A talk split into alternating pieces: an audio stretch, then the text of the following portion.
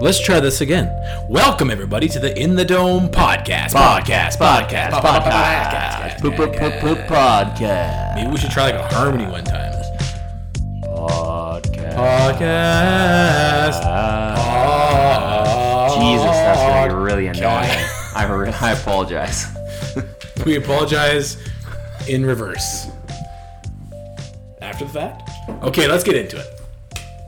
We won last night. What'd you think of the game? Okay, so on the agenda today, we're gonna go through the game. Go through the We're gonna game. go through Rasmus Anderson's new We're deal. going to do a quick recap on how Stockton's looked halfway through the season. Then we're gonna do mailbag, and then we're gonna do a little deeper dive into Talbot and Riddick. We got a little debate to do. Okay, just so I know what's going on. So the game last night. Yikers! So let's let's go right to this because you posted after the game, and you sent me a message, and I also posted after the game that we the high danger scoring chances were in favor of the Minnesota Wild, fifteen to three.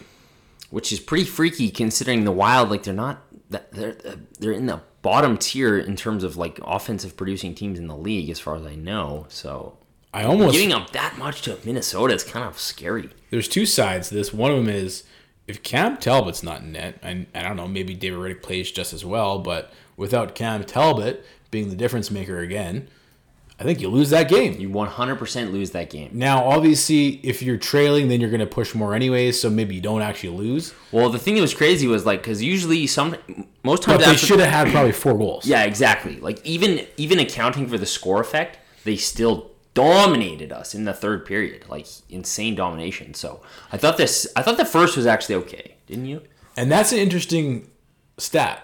The score effect. Yeah. Yeah. Maybe explain that real quick. Well, Because just what I'm finding is a, is there's a big learning curve to this whole analytics thing, and it's really important that we all as viewers and big fans of the game start to really learn the analytics piece because we're seeing this on Twitter, on social media. Yeah, Like you need to have both. You need to have You need to your watch eye- the games. You need to look at the statistics. You gotta have your eye test, and then you also need to balance it out with some analytic analysis. exactly. that anal you- analysis. Anal analytic analysis. so that you can actually come to an excellent conclusion. evaluation. It's very So true. we'll explain that, we'll explain how that works. The, well, the score effect. It's a, it's kind of a. I think most people kind of know it intuitively. it takes in, into account that if a game, if a team is behind, Yeah. and pressing for a goal, That there's going to be a differential. You're going to be not as obviously. You're going to be on your heels a little more. So it kind of adjusts for that. if you're using, like- protecting a lead, yeah. then you're not necessarily supposed to have as many scoring chances. Exactly. So take last night for example. The Wild are behind a goal in the third period. Thusly, when you're looking at the raw data in terms of like shot attempts and scoring chances, it's probably going to be skewed because they're going to be playing a little more open.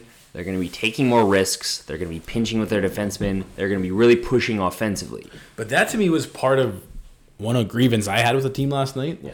was guys, we learned our lesson three, four weeks ago. What happens when you sit on a one goal lead? Exactly. Well, this was this happening earlier in the season. Well, what happened? Remember, kind it of- was back to back games when we played the Heritage Classic. We sat on a one goal. Yeah, yeah, and we blew it both times. yeah. And yeah. I think it was the next game right after. No, we played Nashville after, but we did it right away after that. We sat on a one goal lead. that sitting on the lead thing like what is that that is not good so just just for reference the expected goals last night if you look at just five on five they kind of dominated us so expected goals last night the wild had 3.2 we had 1.5 almost but then if you do the if you adjust for the score so the score effect they still dominated us 3.25 to 1.47 Yeah, not much change. so not much change. So we weren't like that. That second and third were really bad. So I don't know when did Lin or when did the when did the go ahead goal get scored? Do you remember? Johnny's? Yeah, Johnny's goal. It was in the second period. Okay, and then it seemed like we just fell off a Oh, cliff. I think it was right? like I think it was like around what the eight minute mark in the second period. Or something must have like been like midway through. Yeah, it was like midway through. that? okay. So almost at the midpoint, almost at 30 minutes in. So then, like, it seems from there on, like, the Wild completely took over the game. So, Yeah, that's what I saw. what's the deal with that? I don't know. I mean, we Especially haven't with we the Min- haven't we haven't been doing it lately. So Especially with the hopefully it's just a Minnesota Wild, they're like literally one of the dullest teams in the league. One of the- Hopefully it's a one-off thing. I know we've been we've been struggling at home lately. Yeah. So maybe it's just like they need to get a win. So yeah, I don't know. If you look at the, if you look at the last four games which we've won, that was probably the worst performance. Don't, don't do you agree? Well, either pick either one of the Minnesota games. I guess yeah. No, that would have been. The Minnesota, the other minute, it's weird. The other Minnesota game was like a complete reversal, where it's like we dominated, Right. but the goaltending was pretty shaky. But we trailed the whole, trailed the whole game. Yeah, it's so weird. Somebody mentioned this to me. It's like, remember last year, or even this year to an extent. It's like when we score a bunch of goals, our goalies stink. When we can't score, our goalies are great. So what's going on? Yeah, it's true. Hey, It's weird, could we just do both for once? right? It's like last year we could outscore Mike Smith being an idiot. This year it's like Cam Talbot can play like a goddamn machine, and we won last night. But previous to this, he he hasn't gotten a ton of run support. Even in Chicago, I thought they they, they allowed a lot of they allowed a lot of scoring chances, and he was he had to be on top of his game. So Let's go right to Talbot real quick yeah, let's do that first. because I got some. Let's stat- do it first. I got some stats here. I, um, Steinberg posted this today or last night, one or the other. In his last eight games, he's five two zero, and he has a nine forty four save percentage. Nine forty four. Yeah, Wow. which is phenomenal. Now, in the last two games, last night he was he had a nine seven seven save percentage. In Chicago, he had a nine six nine. He was. Now, as a whole in the year, what is he? Nine seventeen. I think he's nine twenty three. I got it pulled up here. Nine twenty three on the year. 923. So his record as it stands currently is 15 games played, 6 wins, 7 losses, 923 save percentage, 251 goals against, and a, s- a pretty excellent goal saved above average. So at 6.69. Quite good. Okay. Compared to Riddick, Riddick has played, oh, Jesus, he's played a lot of hockey, man. He's played 33 games. He's got 18 win, 10 losses, 5 tie or whatever, shootout, overtime loss. Yeah. He has a save percentage of 911, still pretty good. And I don't want this to sound like we're just like, oh, Riddick has been terrible, right? He's still been good. No, And- I like I, I still think if you're looking at if you if you subtract the last 5 games, Yeah, exactly. He's still your MVP. 100% agree. Now now halfway through the season, maybe you make an argument that Lindholm Yeah. or somebody else might be, but he's still in the argument. But and I and honestly, looking at these numbers is only again you need the eye test and you need the numbers, but the numbers to me are a little bit skewed because if you factor in how much David Critic has played, Well, they he, how much is he pl- what is the most he's played in an NHL season? Wasn't it last year 45 games or something? He's already played Yeah. 33. That's insane. so in half a season, he's like almost played as much as his career high. And I'm curious as to why. Have you heard anybody ask, like Jeff, like, or n- definitely didn't ask Bill Peters before this, but it's like, why have they been so hesitant? Well, it was more so Bill, I guess. Why have they been so like reliant on Reddick? Well, at the time, because he was he was the guy that was the difference maker on a nightly basis. I guess. I think at the time it was like he's gonna give us hands down the best chance to win. Yeah, I And guess at the so. time when Talbot was getting his starts, He, was, struggling a bit. Yeah. Yeah, okay. So I guess maybe Bill's looking at those games as must wins and he's going back and back and back to Riddick. That doesn't sound like Bill Peters at all, trying the same old shit, even though it's detrimental to the team over time. But I mean, we talked about this. I think on the last podcast, it's like he's already had 33 starts halfway through the season. That means he's on pace for 66 starts. That means he's on pace to play 75% of the games. In today's day and age, there's nobody splitting games 75 25%. Well, there's only a few goalies who have played more than him Connor Hellebuck, Carey Price, Freddie Anderson, Mackenzie Blackwood, Well, who what's the other option? and Sergei Bobrovsky are the only players who have played more games than him. So that's kind of and he and weirdly enough he has the best numbers almost. Hellebuck has been better and Freddie Anderson. Well, no, not Freddie. Yeah, Freddie Anderson and Hellebuck have been better, but that's those are the only two guys who have played But not Price. 33 plus games who have been better than David Riddick. So in terms of save percentage and goals against, And the other reason why I say it's skewed is there was a moment before he started to let some stinkers go and s- started to falter a bit and started to struggle a bit where he looked noticeably fatigued. Yeah, well, I would say the first game I really picked up on it, and probably most people, was the Montreal Canadiens game. I can't remember the game. I just remember being like, the guy looks tired. Yeah, because in that game, Why are we still playing him every single goddamn night? yeah, exactly. Especially when we had played more games than the rest of the league. Yeah, So it's not only has he played more games, he played them in a shorter period of time. So, anyways, that's why I say right now, if you're comparing Talbot's numbers to Riddick's, to me they're a bit skewed. Um, but that's taking nothing away from what Talbot's done recently. Yeah, and I think well, there's kind of a weird, there's a false argument going on right now. I think it's mostly perpetuated by dumbass Eric Francis, who's like, is Talbot gonna steal the job? It's like that's not the question for me, is it? It's not even a question. It's like no, Riddick needs some rest, and Talbot's playing well. Ride Talbot for a bit.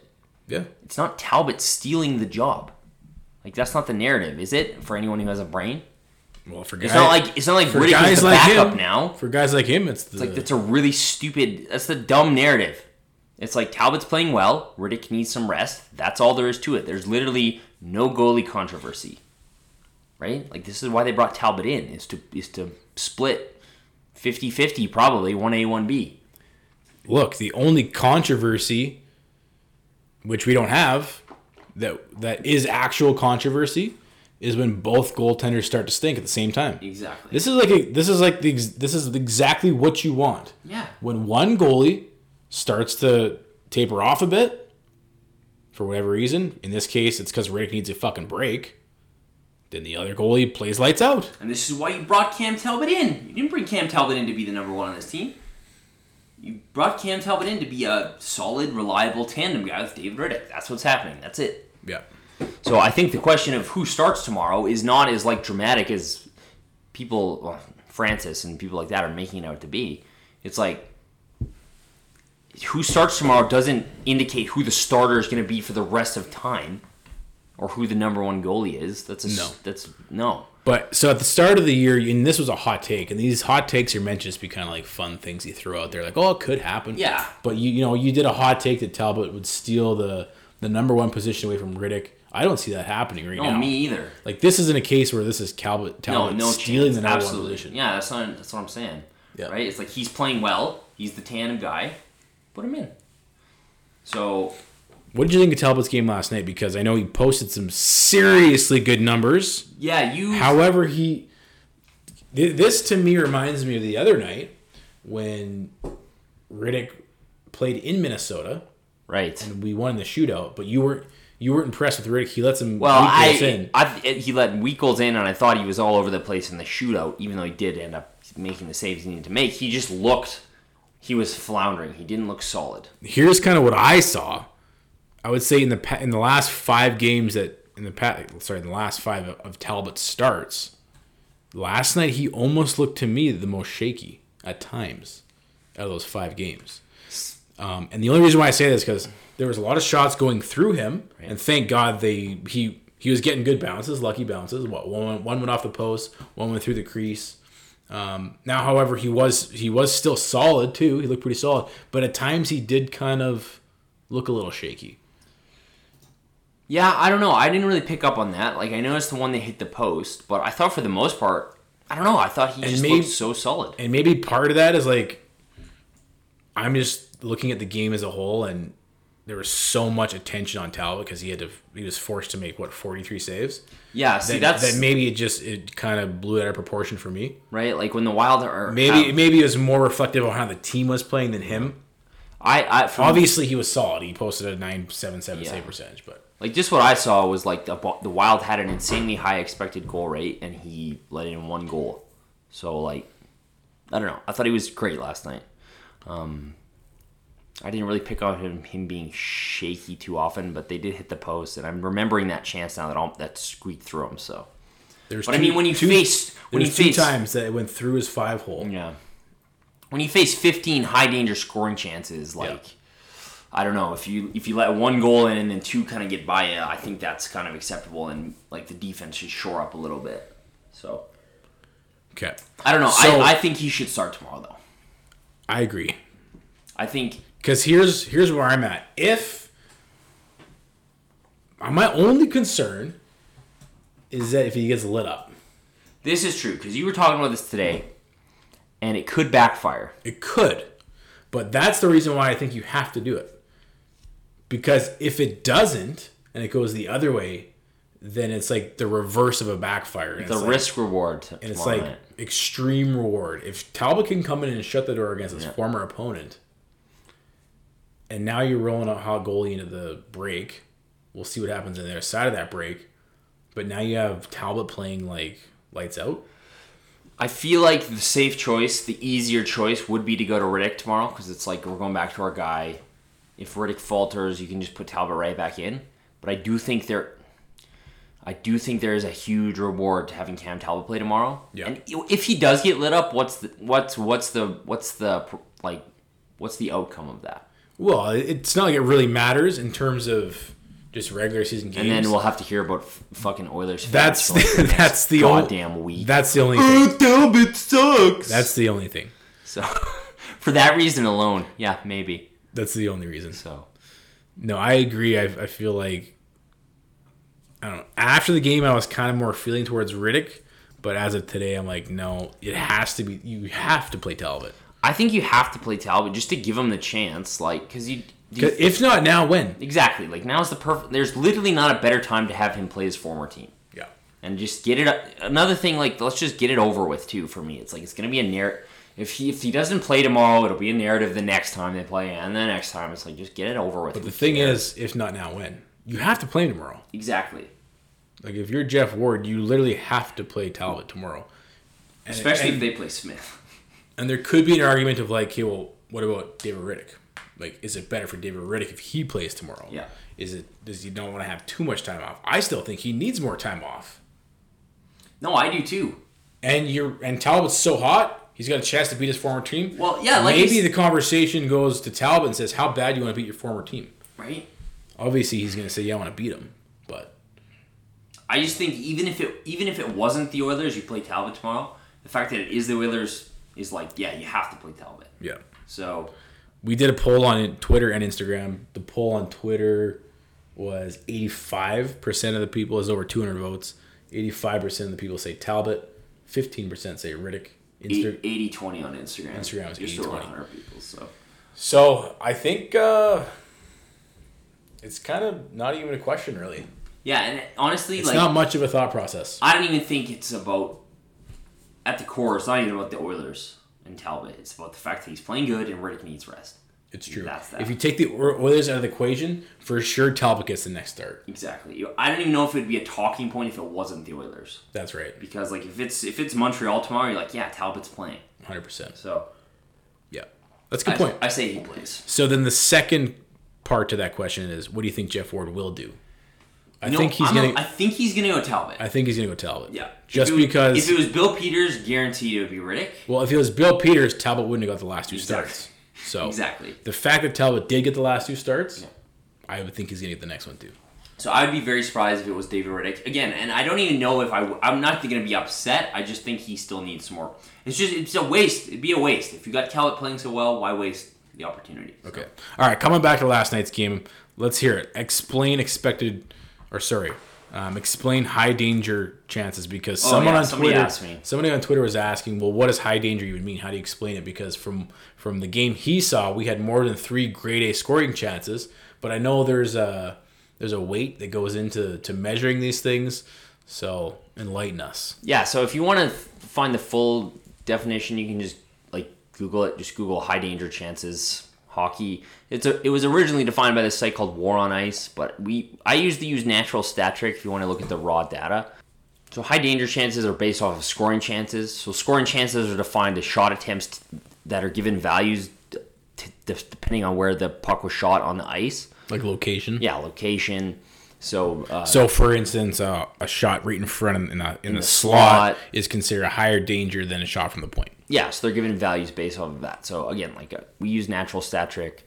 They assign shot values based on location um, and situation. So for example, your your scoring chance gains a value like a plus one if it was a rebound, or Right. a plus one if it was a rush chance, or it loses value if it was a, a shot that was blocked. Right. So high danger chances you are shoot- shot attempts that have a If, you, if you're shooting through a D man, yeah versus you got a wide lane, wide open lane to the net, yeah exactly like Zuccarello's goal last night. like th- yeah The thing is, he was able to creep in all the way to basically the bottom right in of the the s- circle. yeah exactly If right he in would the have shot slot. that puck from the top of the circles, Yeah. maybe it's not a high Different danger. value. Yeah. Okay. Go ahead. Um, so essentially, high danger chances are shot attempts with a final value of three or more. So if you want to look at how the values are assigned, you can again, there's like a shot map on naturalstattrick.com. It just gives different, like pretty much on the perimeter, There's a it's like a yellow area. It's a it's a value of one. If it's closer in the slot, it's a value of two. If it's like right in the slot, it's a value of three. So anything with a three plus. So let's say you get a slot shot right in the hot inner slot. That's a rebound. That's like the highest danger chance you can have. Right. Okay. That's all. That And there's means. also just scoring chances. yeah, and there's also just scoring chances. So there's scoring, cha- there's shots, shot attempts, Yeah. scoring chances, and high danger scoring chances, and then obviously the Corsi, which is all the puck possession metrics. Yeah, exactly. So that's that's where the Wild kicked our ass last night. It Totally. was fifteen to three. 15 was to the three. high danger. And I haven't seen I haven't seen it skewed that high this year. I don't think for the high danger. Like, cause you got to think even J- even Johnny's goal, which by the way, how Oh yeah, baby. how skilled was that? that was unreal. and this is the thing that me as a Flames fan and a Johnny Gaudreau fan appreciate And that's what I want to see. because what was it two nights ago, Connor McDavid undresses Morgan Riley, Yeah. and it's like the most talked about thing in sports. There's It's, like it's a little much. Like it was an There's like- unreal goal, but like how many times have you seen like yeah, they don't shut up about it and then you have a play like that on last night. and nobody notices. where Johnny did you did you also see that it wasn't a pass that was in his skates? The pass was deflected off of a back checker's Oh, yeah. stick. Do you know how hard that is to And do? the reaction time, it what was the stick like two feet away from his skate? So his reaction time to kick the puck after it was tipped on his way over to the other side of the ice to himself with an intentional Ooh, he intentionally wanted to freeze the goalie. I ju- I'm watching it right now. remember like remember when you first started like what was Stalock doing? I know, you're like, what, is he an idiot? He wasn't even in the net. But then they showed the behind the net cam. Yeah. And you're like, holy shit, what a play. So this is where I find it amusing where McDavid's goal will get like a million views and this will probably get like a few hundred. Yeah, and be like, oh, he kind of got lucky. But yeah, if you watch it, it's like it goes right off. I think that's maybe Felino's stick, so it changes direction even like as he's kicking it to his stick, and then he just buries it. That was And it- sweet. honestly, it's a similar play to what McDavid did. yeah, Like Johnny intentionally That was kicks it sweet. to his stick with a quick release, and that's the move. Whereas McDavid brought it in, looked away, and then he made the move. It's like Johnny made a move before he made the move. It's mesmerizing. It's a great goal, great play, man. Wow. And then to cap it off, I mean, the jump into Monty's arms. That was those hugs. Those those are what I live for. When I see them hug, I l- like it reminds me that I'm not in fact dead inside and don't have a black blackened heart. The PP sucked, other than the Ryan goal. That goal was outstanding That was as great. well. Well, again, and I, again, like as much as I'm critical of Noah Hannafin, he's had some, he's had a handful of good games. I didn't think he was great five on five last night, but why don't they try him on the point of the power play on power play one? That was a great play by him. Yeah. I don't see Gio doing anything. If that was Gio, he'd fucking fire that shit wide or into somebody's pads or like do something stupid. Although the second power play following that looked pretty good. Yeah, that's true. But and then- and I then- still I still would like to see Hannafin get a shot on power play one, but they'll never take Giordano down from there. But even if you slow down that Ryan goal, like that's one hell of a tip oh, that's great. because you know that's exactly where he was trying to put it. Yeah. And in order to have that much control on your stick and actually tip a puck exactly where you want to go, like that's So that's it's so high skill. funny. It's like with it seems to happen to me with Derek Ryan more often than anybody. Like I said this last time with the shootout, it's like, what the fuck is Derek Ryan doing in the shootout? Well, and I was listening to the, to the last podcast we did, and you were like, "What the fuck is Yeah. Derek Ryan doing on second power?" That's what I play?" was just gonna say. I'm always like, every time I see him out there, I was like, what a god! Oh, oh, oh, s- oh, sweet. Yeah. Oh, good. that was good play by Derek Ryan. I don't know why it always happens with him, but it does. And I thought Hanukkah, Hammanin. Oh, Hammer God. licking and niffin. It's hard. I thought all the D pairs. Hammer and Hannafin. There you I go. thought they were good through the first two periods. Definitely in the first period, they are okay. I don't know. I most pretty much everybody on D I thought struggled last night. The last point I want to make about last night's game is this Jankowski thing has got to stop. It's it's it's got to be over, man. Like he was invisible. Like, I hope I'm right. The last podcast, I said that maybe they're still playing because they're shopping around. And I said that you got to think there's got to be a timeline to this. And maybe it's that they're going to give him to the break. And if he still stinks after coming after the break, Like end it Well, dude, like because you're getting to a point where now you're putting your team in a detriment by having them playing. exactly. And sure, you can kill penalties, but guess what? A lot of guys can kill kill penalties. That's like the on your resume of things. That's like the fucking liberal arts on your resume. It's like everybody can do that. So like I and it, like the thing that's for me right now, it's like there's guys who are more deserving, to, guys who deserve to be in the lineup more right now. Like you Like telling he- me Glenn Godwin wouldn't deserve a call up or bring Zarnik back up and would not be hundred times more effective than him. Like he's just literally invisible, that's a good segue. invisible. We want to do a Stockton recap. Let's do it now. Glenn Godden. All right. I'm gonna pop quiz you. No shit. Who's leading the Stockton Heat in points? Well, it's Godwin. You're correct. Yeah, he's like third in the league. You were correct. He's third in the league. I didn't even look at league stats. Yeah, he's like Pretty good. third in the league right now. And Stockton, the Stockton Heat, by the way, are doing act- very, very good in the league. They're fourth in the league, second in their division. Um, they're doing very well. Yeah, he they've been good this year. Um, Godin, okay, he's fallen down a little bit. He's seventh in the league right now, but he's still got 35 points in 33 games, over a point a game. Yeah. Uh, second pop quiz for you without looking at Oh, that. shit. Who leads the team in goals? In goals, well, it's not Matt Phillips because he's hurt.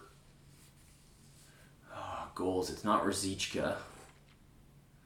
It's not. It's not Godin though, right? No. God damn it! This is gonna be tough for me. It's Buddy Robinson. buddy. Buddy Robinson Buddy. leads the team in goals. He's got 15. Matt Phillips has 14. Well, there you go. Like even a guy like Buddy Robinson, like he's a he's like well, he's an older guy. Like you telling me? You telling me he wouldn't be like absolutely stoked to get the NHL salary? you telling me he would come bring up and you- play? bring more Like, Jesus. than Jankowski does? Exactly. Yeah, he's he's a er. good AHLer. Pop quiz number three: Who leads? Mm. Who leads the the Stockton Heat in points per game? Austin Zarnik? No. Close, but What do you mean close? you're you're thinking in the right I'm realm. thinking in the right. Well, it's not Dylan Dubé anymore. Who el- who's played Flames games, and because of that, they don't lead the team in points. But if they played the whole year in Stockton, they would probably lead the team in points. Is it a defenseman? Alan Quine. Oh, Quine. Jesus, how do I forget about all these guys? You telling me Alan Quine? I'm sorry. Yeah, where the fuck has Quine been? He scored more goals than Jankowski in the NHL this year. Pecorine has more goals than Jankowski this year. Pecorine has just as many points as Mark Jankowski. Like, at some point, He probably has more points. He's probably gonna assist. I'm gonna assist in there, right? Staylock. There's definitely goalies in the league who have more points than Jankowski. Last night, Staylock matched Janko's season point total. Like it's absurd that he keep, like again, and I I have been a, not a defender, but I have always I've I've been appreciative of Jankowski in his role. He's a decent possession player. Move on, though. He's good in his own end, but this point is just ridiculous. It's time to move It's on. ridiculous. Like how can they keep playing this guy? And again, it comes back as like he's taking a spot on the roster. Yeah, exactly. From somebody who's more deserving. So it's like a it's like a double negative. And it's one of those things. This isn't science. You don't get a positive from a double negative. You get double negative. That's good. Austin Zarnik, by the way, has six goals and five assists, eleven points in his ten games. Like how in much Stockton. better would the fourth line be of Godin, Zarnik, and whoever else you want? Reader. How do you have Jankowski over Zarnik? I get it. He plays center, but you telling me you you don't have more options there? Well, again, like I'm, I'm trying to think about this rationally. They probably want to get an asset back for him or something. But at this point, don't you just cut your losses? I would have cut my losses like Like a guy who has zero goals and one assist, probably a month and a half ago. and like not even that, he's got like maybe twenty shot attempt like shots this season. How many hits do you think he has? Like he's like zero. I bet he had. How many do you think he has? We Let's should. pull- We'll look it up later. Let's pull it up right now. Okay, let's look, let's pull it up. Okay, you pulled it up. I pulled it up. Yeah, if you're less, if you're listening, just take one second. J- Mark Jankowski's played 37 NHL games this year with the Calgary Flames. If you're listening, just guess real quick how many hits he has in 37 And games. then when you're done with that, guess how many shots on goal he has? Guess how many hits he has. Guess how many shots he has. Okay. Mark Jankowski has 11 hits in 37 NHL games. That means he gets one hit every three games and a period. He has 20 shots on goal. So he basically gets a, just a tad more than one shot every two games. The hits thing just drives me crazy because the guy is 6'4, 212. Playing on the fourth line.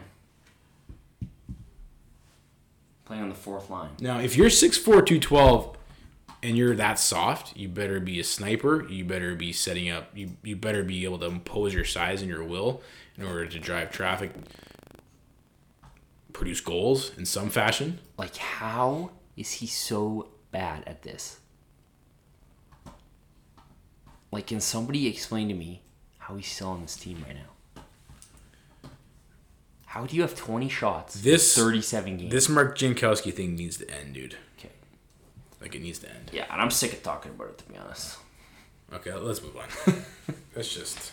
All right. Let's just move on from our Coming back- figuratively and literally. so there you go. There's a there's a whole bunch of options in Stockton. Now let's touch on Matthew Phillips because he is injured. Yeah. So He and Godwin were both named to the All Star game in, in the AHL too, but he's hurt, and it was a pretty disgusting injury. it's a fractured kneecap. Can you imagine? So he's out ten to twelve weeks. Actually, it's not even that long. I guess those little little fractures they don't take too long to That would heal. kill. But yeah, you got to think you can't even put pressure on your leg. Imagine, dude, that would just kill you. So the Stockton, um, the last game for them is April in April. So he'll be back. He'll be back for a full month of of Yeah, play. he'll be back, right? Yeah. Why wouldn't he be? Now it'll be interesting to see if we call up any of these guys from now until the end of the season. We got a whole another half a season. Well, you got to think Godwin's going to earn a call up, right? you gotta think. And you got to think at some point we see Zarnik, and I mean, this is so, so funny. It's like you're telling me the, the fourth line would be better is Quine, Godin, and Zarnik. It w it'd be way better. it's so stupid.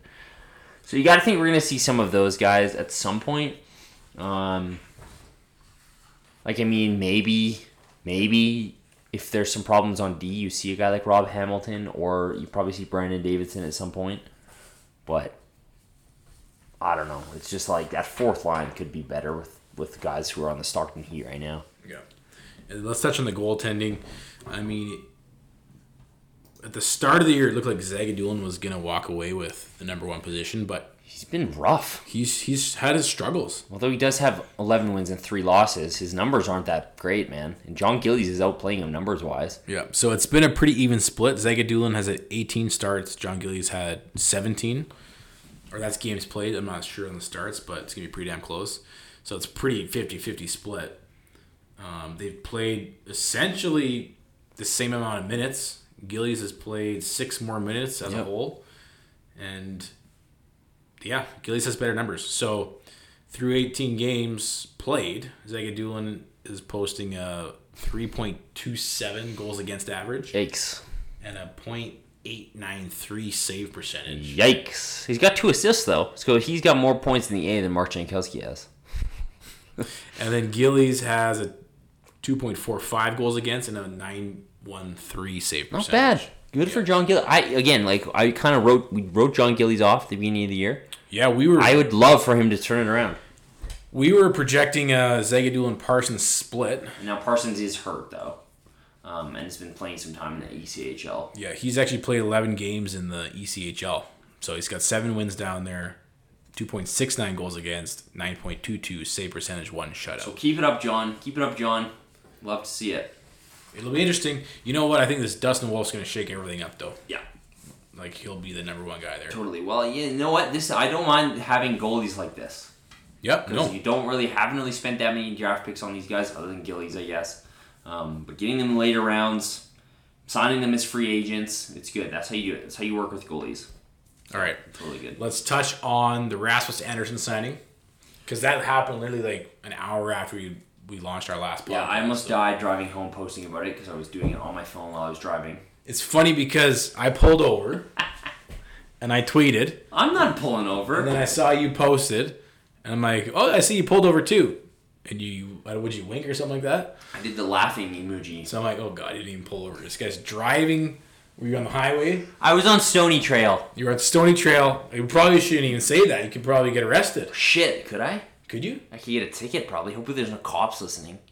I definitely pulled over on Stony Trail and did my Instagram posting. He definitely did it, guys.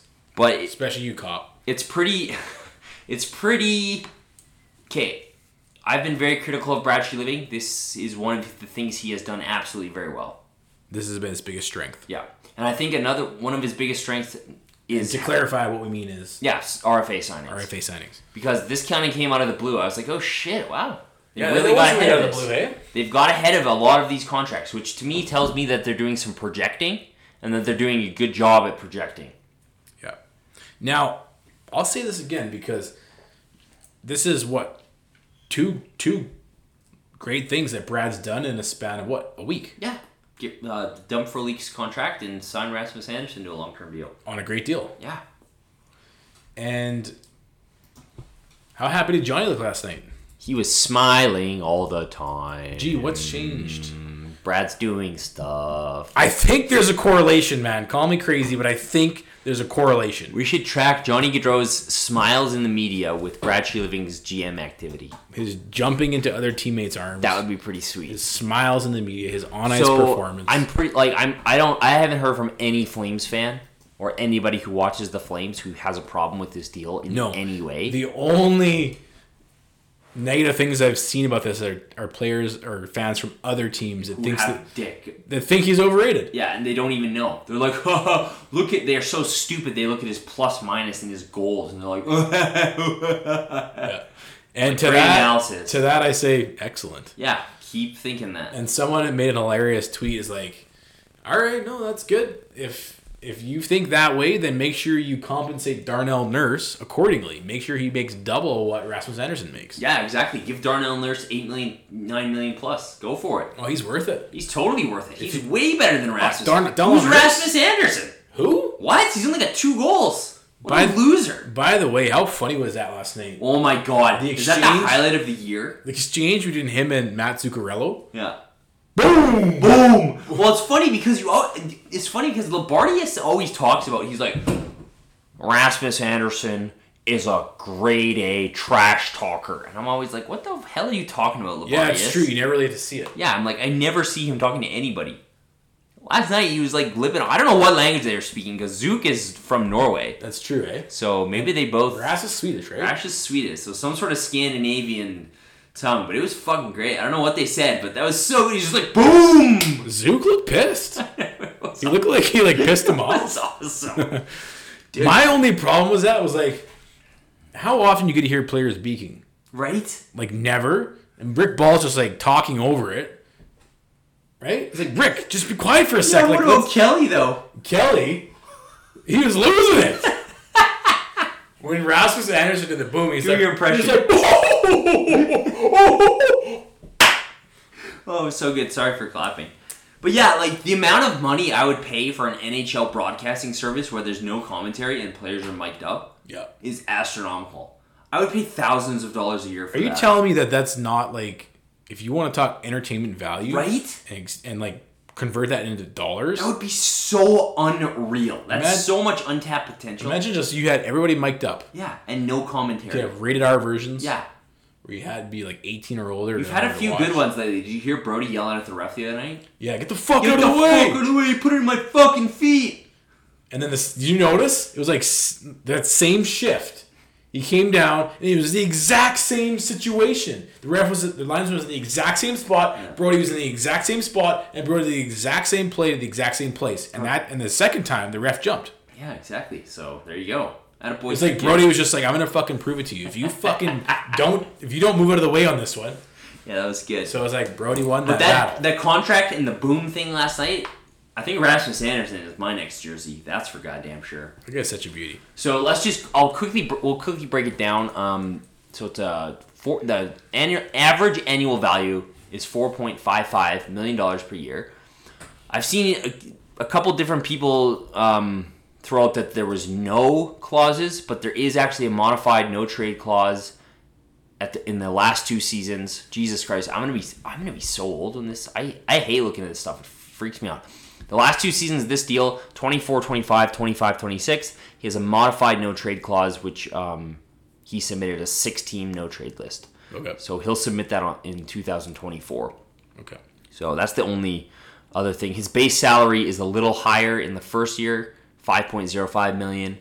Um, and then the second year it's 4.05 and then it goes 4.55 for the rest of that. I'm not sure why that is. Might just because of like some sort of like payroll projecting by the Flames. I'm not 100% sure. Okay. But that's a dude. How even if he like I keep thinking He's this like easily a top four player for Right? E- the next six years. even if he's not, like, is there any risk in signing a 23 year old defenseman to a deal that pays him 4.55 million a year? Like Chris Russell makes that much who, almost. who all he has is upside. Yeah, like- who is like already an exceptional player. Even if he tapers, even if he, even if this is the best he's gonna be, Yeah. I'm fine with this deal. Yeah. So good job by Bradshaw Living. That's no risk at all. Yeah, right? and like he's a mu- like people don't seem to realize how good he is defensively. Yeah. Like even this year, he's one of the best in terms of expected goals against. He's one of the best defensemen in the league. So I the the only thing we want to see from him, I think, maybe those offensive numbers, offensive impacts go up. But Yeah. defensively, which is usually the exact opposite of the young defenseman, it's like, oh shit, if he clean like if look at Noah Hannafin, it's like, yeah, he's a great offensive impact, but his defensive impacts is pretty meh. Even though Hannafin has been improving this year. Especially in the last five games. Oh yeah, it's been great. Yeah. But if Rasmus, his defensive game is already super solid, I don't see any reason why, you know, he's getting more playing time, more power play time, his offensive numbers will just go up. All right. Before we hit the mailbag, the Oilers tomorrow night. So you're a little nervous. I the reason why I'm nervous is the Oilers are rolling, and Connor McDavid is hot right now, When is Connor McDavid not hot though? and we we embarrassed them at home the last time we played them. Or the Oilers. And Can you we even s- embarrass the Oilers? They're like George Costanza. That's true. What's the worst that could happen? Well, you'd be ridiculed in a large in front of a large group of people and have to go home with your tail between your legs. So, oh yeah, I forgot who I'm talking to. I don't know, man. I don't know. Yeah, I'm because a- like because you know what? and here's the other reason is like the wins that we've been getting have been masking our overall play. Yeah, 100 percent agree. in my pers- in my if you opinion. if you give up that many chances to the Oilers tomorrow night, you're losing probably five, six, seven, one. if you give up five high danger scoring chances Yeah. to Connor McDavid Five. and Leon They're in the Draisaitl, net. five, If just you, five. Give, if you give up 15, you're probably losing. They're probably 15 goals. That's why I'm a little worried. Yeah, I agree. And you know what? I'm always, always inherently worried when we play the Oilers. Me too. I was worried last game, so I, I feel you. Yeah, that's the only reason why I was kind of hesitating, just a tad on the Talbot thing. But at the end of the day, you ha- like You have to. if I'm if I'm Jeff Ward, I have to play Talbot. No, I agree. Even And I- if, and even if I it's think risk you, reward, I you do. think yeah, I think you have to go with him. Yeah, me too. 100. percent Me too. Um, anything else you want to touch on in that preview? They're rolling. I yeah, and I'm I, I honestly think we'll see Mike Smith versus I do Cam too. Talbot because right now it's a similar situation. to Edmonton, Mike Smith is playing better goaltending. he's uh, yeah, but he's still been used. ugh. Well, Hey, it's Jesus still Mike Smith. Christ, I think Eric Francis. Fuck, I don't even know. He said on the radio today that Mike Smith is like the best puck handling goaltender ever, and the Calgary fans are terrible people because we hated him last year. It's like Mike Smith sucked ass every minute he was here. Outside of the playoffs, outside of that one game in the playoffs. So, I, I, I'm gonna jeer him if I if I'm at the game. I I wouldn't say boo him. wouldn't boo him. I don't But, say don't boo a former But- player who, unless he wanted to leave and asked for a trade. but if he lets in some bad goals, oh yeah, jeer the fuck out of him. I'll be pretty happy. jeer him hard I'll be pretty happy. and maybe even get a Smitty chant going.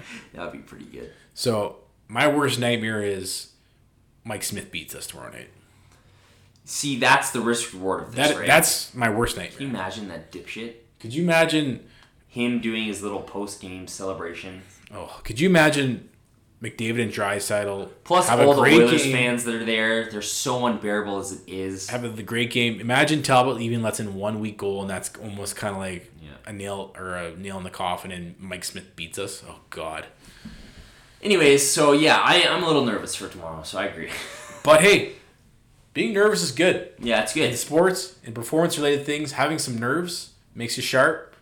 I think it's maybe a good thing that we're nervous. Yeah, and in- you know Mike Smith's gonna be trying way too hard tomorrow because he does yeah. usually. Oh yeah, So he's gonna have that swagger. But the thing about false confidence. Exactly. Yeah. It's the swagger that he still sucks with. Yeah.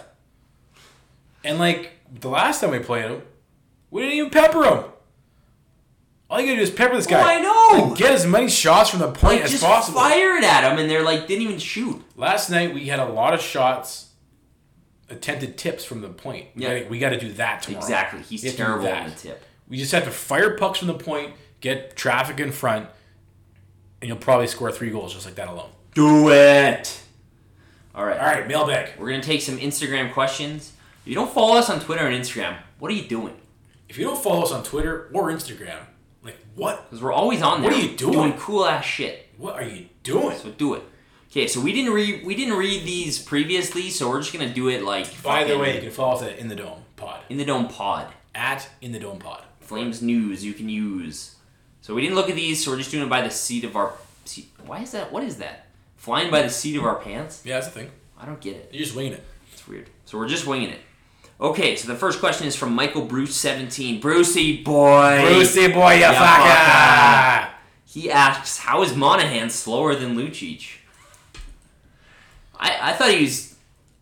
To be honest, like I think Sean Monahan has looked the best in terms of skating that he's ever looked this season. I would have to agree. I would say even the last five games, he's pushing guys around again, like we saw in the first five games of the year. The first five games, He's actually how fast was he on that breakaway goal in Colorado? one hundred percent. I've never seen him. That, Speed. those were jets. like for me, Sean Monahan has been one of the most. There was a stretch there where he was invisible, where everybody was struggling. Yeah, But I mean, there was a stretch there at the beginning of the year, and I think we're seeing it a little more now, or during that seven game win streak, where like I have been nothing but impressed with him because it's like the first season he's been able to train fully. He's Yep. looked, he's looked like a different beast this year to me. So part of that might be that the style that Sean Monahan plays is he's he lurks in the weeds. exactly, So he he doesn't have his feet moving a lot because he's trying to fade away and get invisible. Yeah. And find that empty space. and I see where you're Johnny coming from. Like Gaudreau's he's in. not the most natural, like best skater in the world, No. but I don't think his skating's a detriment to I him don't at think all. so either. I think he's a fine skater, but I can see why if you just kind of watch the game, it's like, what is he doing there? And maybe the other part of that is like Lucic seems to be faster than he was at the start of the year. And If Lucic keeps up playing like this, I'll have to forgive Brad Living for for trading for him because. but I need to see more production. no, me too. Like you need to see the actual offense. Yeah, you need to see it translate into actual goals produced, whether he's getting helpers or whatever it is. Yeah. Okay, Noah. Good old Noah. Noah! Adler ninety nine. Thanks for listening, Noah. Noah. He says at the deadline, do you want a rental player or somebody with term? I'm not. Neither of us are big on rentals. I don't mind getting a cheap ass rental. If it's cheap, because yeah, again, I think this is kind of a false dichotomy narrative. It's like you either have to have one or the other. I think again, and this is one of the other things I've been happy with what Brad Shooting has done. He hasn't shelled out a lot of assets for rental players at the deadline. If you can get a ch- guy cheap, like you can get Tyler Toffoli for like apparently a second round pick, which I still don't know if I'm sold on that. Did you see? No, there was some. There was a post today Oh, that if I don't know, I don't know how official this is, but the the ask from Edmonton for Tyler Toffoli, you mean LA? well, it was Oh, with- the Oilers were It was with one Edmonton. asking. was Nugent Hopkins. Oh no, no, you know who that was? It was Josh Anderson. Yeah, it was Josh. yeah, but, Anderson. but he's been brought up as a guy the Flames should trade Are you for. Yeah, I telling me- did see Are you this. telling me Toffoli doesn't Jesus have more Christ. market value than? Oh my god! So it's Josh Anderson for Ryan Nugent Hopkins, Yeah. another player, and, And, a a first. pick, yeah. So And a No, no, thank you. I think Tyler Toffoli could probably get more for it. Yeah, I think so too. When he's probably a more impactful forward than Josh Anderson, Because Josh- even though even though his contract's expired. But Josh Anderson is having a terrible season. Yeah. So I would say Noah. The question is more if it's like it's more about what you're paying, let less about either or. Yeah. I think if you're going either or, obviously you want a guy under contract because you don't want to be giving up stuff for a rental. But if you can get a cheap ass rental, I'm not opposed to it. Yeah. And like it all goes to like Elliot was talking about this this morning too. It all goes to where you're at in your team. Yeah, On- On, exactly. your team timeline. Yeah. Because the time you make a big splash and actually spend money in assets on a rental Yeah. is when you're already a contender, contender and you want to push yourself over the edge. Like uh, it's kind of funny to me because I'm seeing this switch on Twitter a lot with Flames fans. It's like, and I think us to a degree too, right? We've been like, Brad, do something. Yeah. But it's like, do you guys remember the days when Daryl Sutter was in charge and would trade goddamn everything for Owen Nolan, Ole Jokinen, Yeah. Alish Kodalik, and then we have like no draft picks? It's like Tony Monte. how yeah, it's like how quickly we forget. Yeah. So I'm never big on like blowing your load on rentals. So So, and the other thing is like on our timeline right now, I think we are like Elliot mentioned this this morning. I think we are still building. dude, do you think the Flames? If you had Tyler Toffoli f- for something, do you think all of a sudden this team is a contender? No, No. So I wouldn't be doing it. Like even maybe yeah no definitely not. If you're the So, Avalanche, that's I- what- maybe you have got a lot of assets. You're loaded. Yeah, that- maybe that's why this season I'm more into like Yeah. what can you get now that's gonna help your team long term. Meaning you gotta trade somebody that either has a, a contract left or Yeah. you know you can re-sign. it. especially coming up on this season where it's like finally we have a bit of money coming off the books. Yeah. It's like we can do some stuff this off season. Don't don't go crazy at the trade deadline if you don't have to. Okay, Jim Bissell asks, and this is kind of a question that I don't know the answer to. Why does Talbot roll up the sleeve on his catching hand? Have you noticed this? No, I haven't noticed this Can we either. pull up a picture. Okay, we just pulled up a picture because I have never really noticed this. It's true. He does. I've never even noticed either. Good eye, Jim Bissell. Good eye, Jim Bissell. Isn't it obvious? It's for mobility. You'd think so, maybe. if the jersey's getting caught there and it's the wrist thing, every once in a while he probably has learned from experience that he doesn't have as much mobility and much free range. Well, I'm gonna ask. I know there's a guy I follow on Instagram. He's like a goalie gear guy. I'm gonna DM him later and double check. But I would assume that's why, right? It's got to be. Like, cause the glove, do- like the glove is way bigger than the jersey. Like, it's probably for wrist mobility and shit.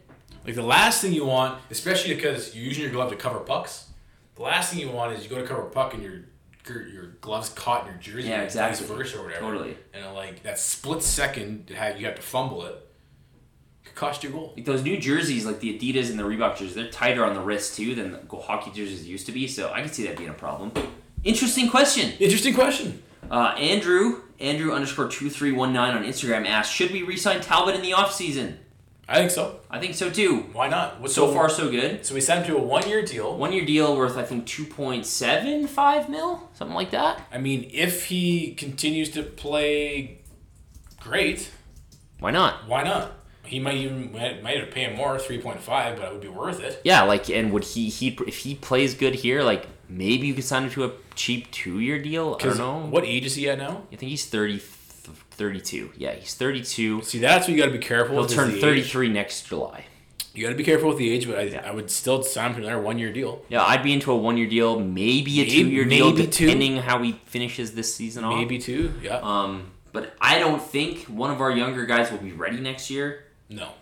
No. Maybe Zagadulin, but he's not playing well this year, so No. I would say yeah, resign him if he keeps Resign this him. up. Obviously, we got to see the rest of the season. Unless he Season- falls off a rest goddamn of cliff. the season plays out, but as of right now, I'd say yeah, resign him. Um, lots of Talbot questions today. Malhar27 asks, keep starting Talbot. I know we talked about it. Yeah, we've been talking about this. I think, yeah, I, where I'm at right now with the whole goaltender situation is I'm not playing Talbot so much because David Riddick's been poor. I'm playing Talbot, Talbot so much because David Riddick needs a goddamn break. Yeah. I think the reason why he's starting to play poor is because he needs a break. Like he's on pace Yeah. to play 75% of the games. So Talbot needs to get a lot more starts in order to av- even that out. If especially if David Riddick is going to be the number one guy going to the playoffs, and who cares if he is better than Riddick? Give him more starts. Right. Like right now, it's all about winning. Well, again, like I think, like I said earlier, most people, especially Air France people like that, are kind of not. They're not overthinking it, but they're overanalyzing it. Like you said, it's about winning. Who gives a shit if who's the quote unquote number one? Who Doesn't matter. cares? Neither, the goalies don't care either. Like, do you think? Yeah, They're buddies. Right. If anything, it's good for them. Talbot's hot play is gonna make David Riddick more competitive. Yep. And the Flames and Lucic on Instagram asked a similar question. Like this is what you want in a goaltender tandem is the two guys push pushing each other. Yeah. And to me, when Talbot comes in and plays like this, that's all he's doing. Outside of David Riddick, needs first and foremost some rest and work on some of the basics and fundamentals with goalie coach Jordan Ziggler. But he's only going to push David Riddick, and then vice versa. Let's hope that they can both continue playing great. Yeah. A few more questions just on Talbot. Josh Veneman Milan, or the Flames and Lucic asked similar. Who do you start? Who do you start?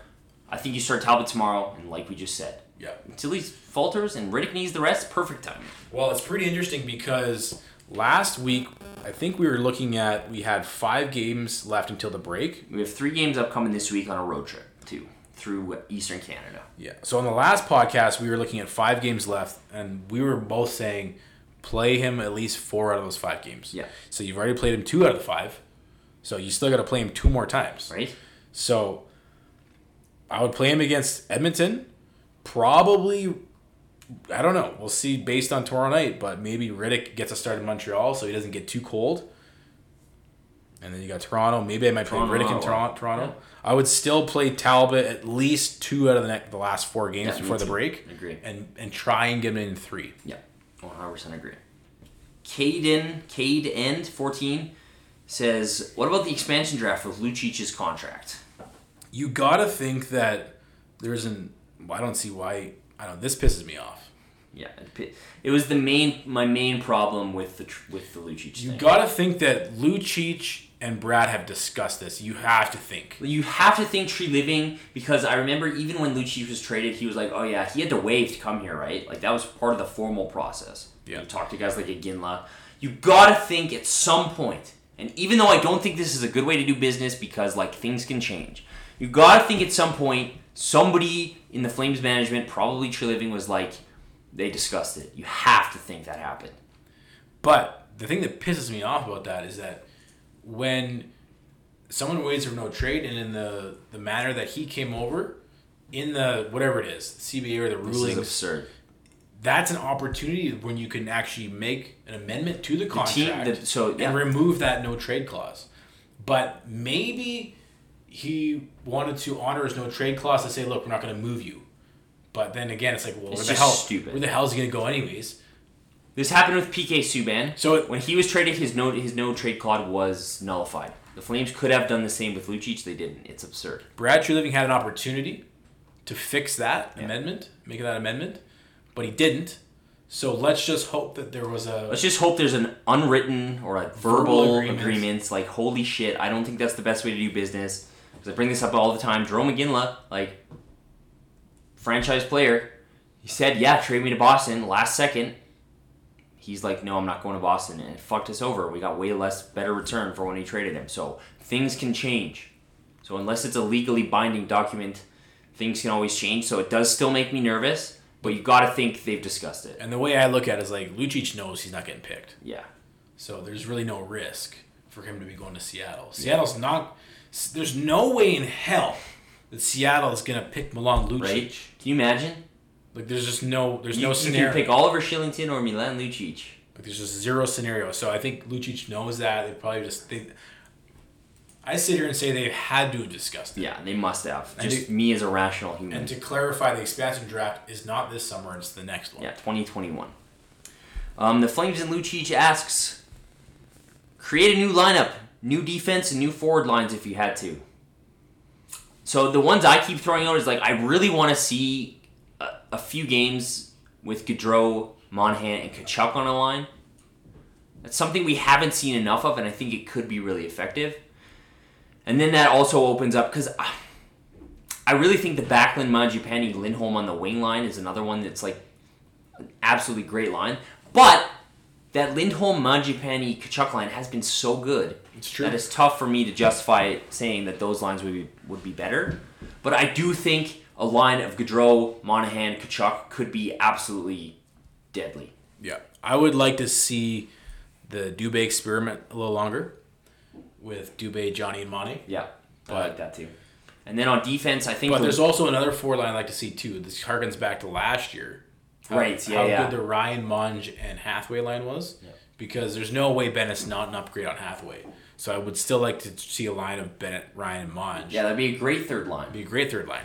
And then I still think Lucci slots the best on the fourth line. Yeah, me too. Even though he's been good, like I still think you would get more out of him and more of other players if he's on the fourth line. Yeah. So I agree with that.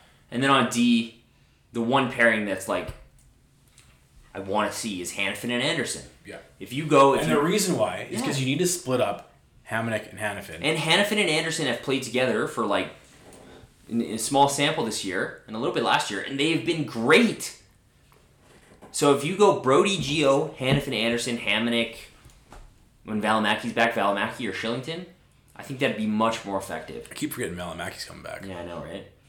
We should do a quick note note on that too, because there's you found a stipulation This is Well, good yeah, I journalistic think I, work. I think I found it. I haven't been able to confirm it yet. It's good journalistic work. I, I Thank you. didn't see Eric Francis coming out with this. No, because he doesn't do research.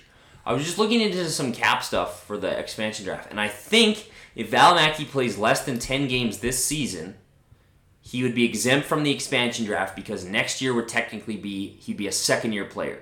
So first and second year players are exempt from the expansion draft.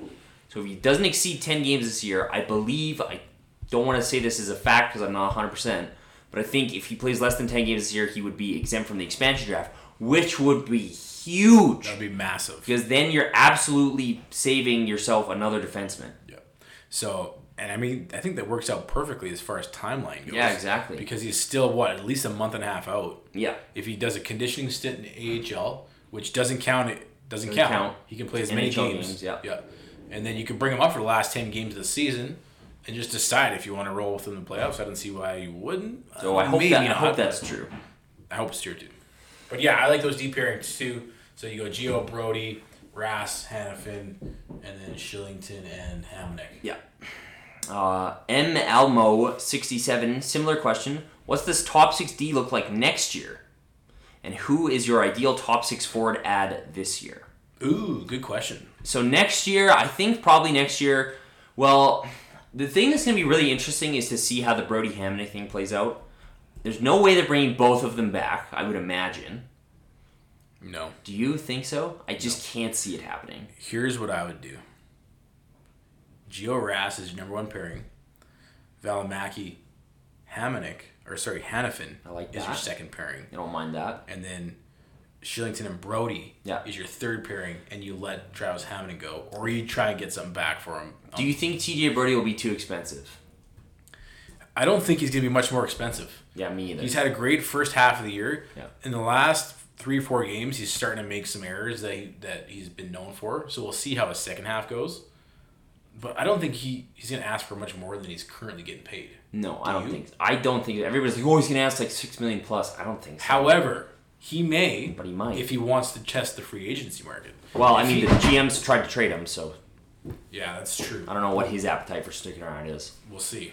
I know. I think outside of that, he'd love to stay here. Yeah. Outside of that one little blip of Brad Tree living trading him and Nazem Kadri shutting down the deal. Yeah.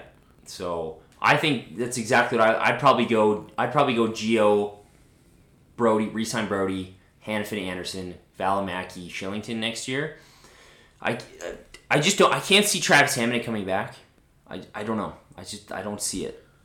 I don't think we should bring him back. No, I don't think we should bring him back either because, like we've said a hundred times, like he's, he's he's good offensive impact, but for the offensive impact he has, he doesn't score enough, and he's too shaky in his own zone for what he's gonna want money wise. So great guy, but I I prefer Brody. And as a far as defenseman. the top six edition, well, you want Kadri. I want Kasha from Anaheim. I think you could get him. He's 24. He's under contract. He's a 20 goal scorer. I think that'd be a great ad. I think I want to get Evander Kane. Yeah, you've been. I, I don't mind that actually. Some people I think would really be like, "Oh God, he's too old and too expensive."